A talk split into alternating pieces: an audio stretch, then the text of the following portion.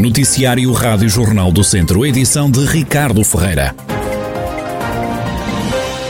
Os casos de Covid-19 continuam a aumentar na região de Viseu. Só o Conselho Viziense nos últimos dias registrou mais 31 doentes. Oliveira de Frades tem mais 13 e Sinfãs 10.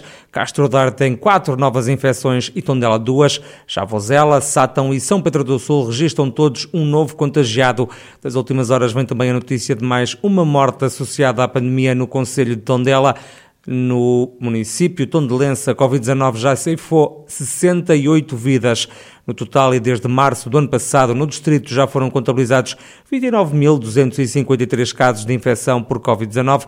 Pelo menos 26.768 pessoas foram dadas como curadas. Há também a lamentar 659 vítimas mortais. Três homens foram detidos em Viseu pela PSP por conduzirem com álcool a mais. Os indivíduos acusaram taxas que variaram entre os 1,41 e os 2,51 gramas de álcool por litro de sangue. Lançada a primeira pedra da construção, construção de um novo açude no Rio Voga, nas termas de São Pedro do Sul. A obra vai custar 1,3 milhões de euros e vai trazer vários benefícios para o Conselho de São Pedrense, salientou o presidente da Câmara, Vítor Figueiredo. Com a construção do açude e no âmbito do projeto de adaptações às alterações climáticas e recursos hídricos, realizada com aprovação do Fundo Ambiental do Ministério do Ambiente, Vamos prevenir as habituais cheias nesta zona e melhorar o ecossistema fluvial, protegendo as nossas linhas de água. Mas esta intervenção tem, também contempla a vertente turística. Vai ser criado um espelho de água mais atrativo que irá possibilitar a realização de atividades lúdicas e desportivas e melhorar o impacto visual do nosso rio.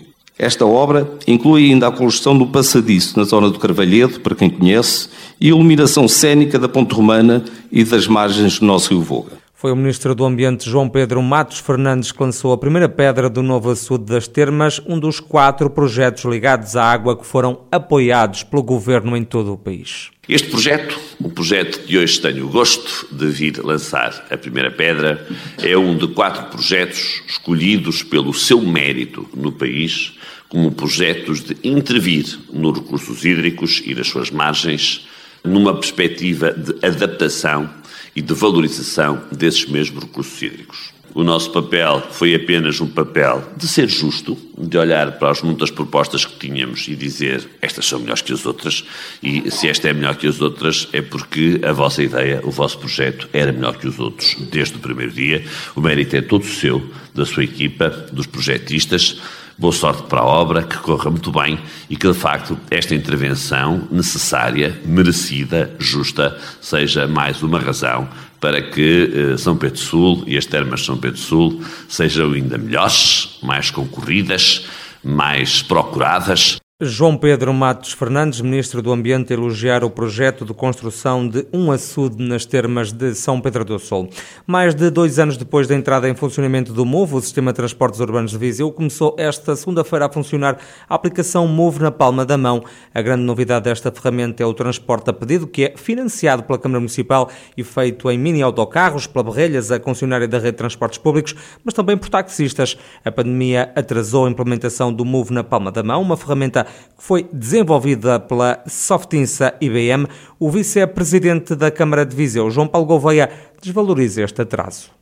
Esta uh, é uma aplicação totalmente nova, portanto nós não vamos, uh, não fomos copiar nada do que existe e portanto ela é totalmente construída de raiz específica para uh, o município de Viseu e é made in Viseu também e portanto dizer que eh, nós eh, tivemos naturalmente um grande trabalho e uma grande equipa a trabalhar nesta matéria e ela demora o seu tempo. Sempre foi dito que seria entre um a dois anos depois do lançamento da nova mobilidade urbana de Viseu. João Paulo Gouveia, que anunciou ainda que está a ser estudado o alargamento das linhas urbanas às freguesias que ficam junto à cidade. Já quanto às obras na central de caminhonagem, o autarca garante que os trabalhos devem estar prontos no próximo ano. A obra tem um calendário próprio e, portanto, ela vai com mais ou menos uh, 40% de, digamos, do seu tempo esgotado. Portanto, daqui por um ano uh, um ano e qualquer coisa, teremos o, centro de mobilidade concluído, está dentro do, do, do timing uh, normal. Não tem havido nenhum atraso ou assim? Há um atraso ou outro, mas que esperemos que seja recuperado. Portanto, vamos ao lado positivo da coisa, que é a construção de um novo terminal de autocarros em Viseu. João Paulo Gouveia, vice-presidente do município de Viseu, sobre as obras na central de caminhonagem na cidade, num projeto que vai custar aos cofres municipais mais de 4 milhões de euros. Os sapadores florestais pedem melhores condições laborais, mas também salariais. Alexandre Carvalho, do Sindicato Nacional da Proteção Civil, acredita que é preciso proteger estes trabalhadores. Carreiras e estatutos profissionais e o aumento do salário. Esta é a principal luta dos chapadores florestais. Eh, e é preciso ver as condições de trabalho destes operacionais, não é? Porque estes operacionais ganham 665 euros, o ordenado mínimo nacional, eh, e fazem um trabalho de inverno na civicultura preventiva e ações de apoio também à Proteção Civil Municipal, onde estão alocados, e depois a questão do no verão, nos incêndios, na vigilância, na primeira intervenção, no apoio ao combate, em ações de vigilância, de rescaldo, ou seja, fazem todo um papel na floresta, não é? Eh, e é preciso ver as condições de trabalho destes uh, operacionais para que depois na Assembleia da República se possam aplicar leis a favor dos trabalhadores e não contra eles. Alexandre Carvalho, do Sindicato Nacional da Proteção Civil, garante ainda que as condições de trabalho estão a afastar as pessoas dos sapadores florestais. A convite deste sindicato, a deputada independente Cristina Rodrigues esteve na tarde desta segunda-feira em Silva de Baixo, no Conselho de Sátão, para ver no terreno como trabalham os sapadores florestais. A deputada destaca a importância destes profissionais se fazerem ouvir no Parlamento. Acho que há uma total falta de reconhecimento e de valorização do trabalho que estas pessoas fazem. Uh, por aquilo que soube homens e mulheres e é urgente uh, revertermos esta situação, porque tem um papel que é fundamental uh, aqui no, na prevenção e no combate aos incêndios. Uh, e para além disso, há a própria dureza do trabalho que também não pode ser ignorada e, portanto, tem mesmo que haver aqui uma valorização de, do trabalho destas pessoas. Acho que é importante ouvirmos o sindicato na Assembleia da República, uh, sabermos o que é que tem a dizer, ou seja, levar a voz destas pessoas que eu ouvi hoje aqui no terreno à Assembleia da República, para depois então, obviamente, haver aqui sensibilização também dos restantes partidos e grupos parlamentares e tentarmos mesmo mudar esta, esta realidade. Cristina Rodrigues, deputada independente ao lado dos sapadores florestais.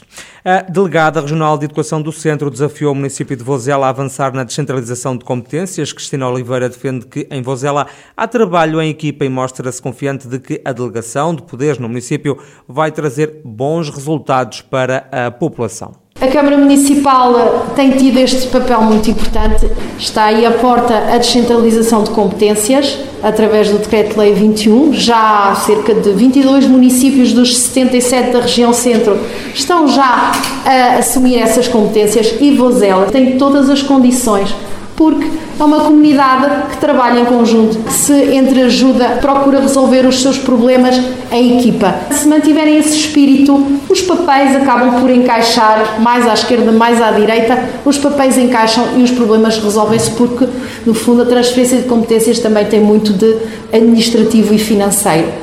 E, portanto, eu estou certa que Vozela, quando chegar o seu tempo, também aqui será um sucesso e melhorará substancialmente a resposta que é dada hoje de forma também mais agregadora daquilo que serão as competências do município. Cristina Oliveira, delegada regional de Educação do Centro, a desafiar o município de Vozela a abraçar a descentralização de competências em matéria de educação, uma situação que ainda não aconteceu porque, diz o presidente da autarquia, Rui Ladeira, os valores propostos pelo governo não são adequados para as obrigações que são impostas aos municípios. A questão recorrente obriga a fazer uma reorganização não só dos serviços e das pessoas, eh, no sentido de criar, como disse, mais proximidade, mais qualidade e também mais eficiências.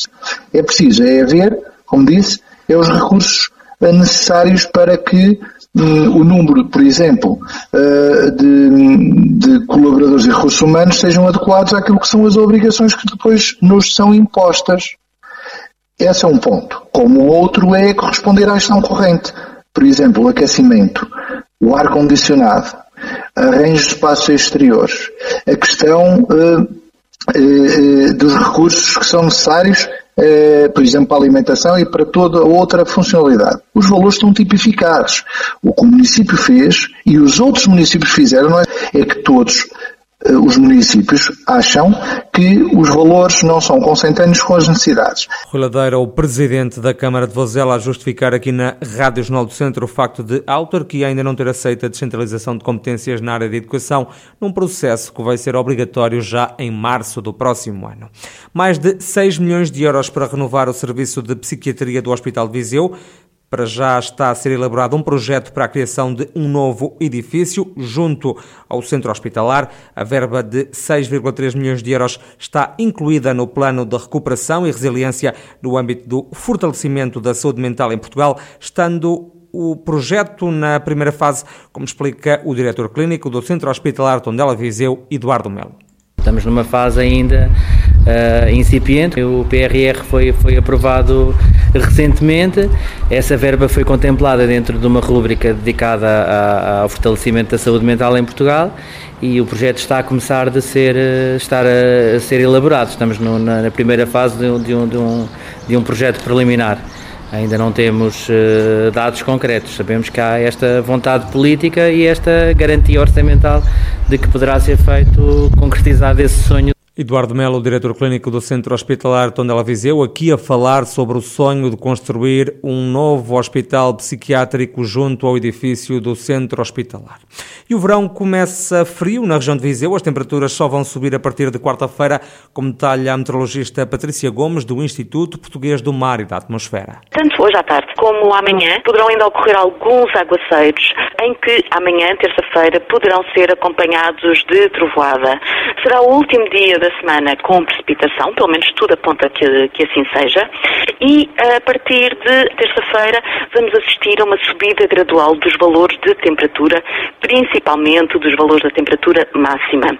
Portanto, a temperatura prevista para hoje, segunda-feira, para a cidade de Viseu é de 18 graus e no final da semana, sexta-feira, já podemos esperar um valor de temperatura máxima da ordem dos 28 graus. Portanto, estamos a falar de uma subida algo significativa.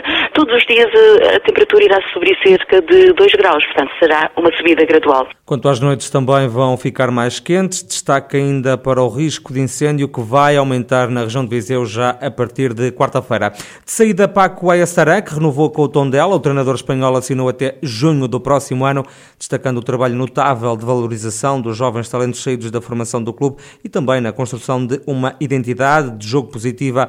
O tom dela adianta em comunicado que Paco Ayassarã está há várias semanas em conjunto com a direção da SAD e também com a direção desportiva da coletividade a preparar a nova temporada, cujos trabalhos vão arrancar já no próximo dia 28 de junho.